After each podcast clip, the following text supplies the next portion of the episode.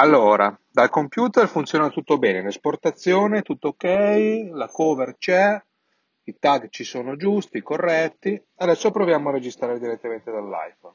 Questo podcast voglio mantenerlo esclusivamente in mobilità. Registrerò l'audio solo dall'iPhone. Vediamo con che applicazione, con cosa, boh, vediamo.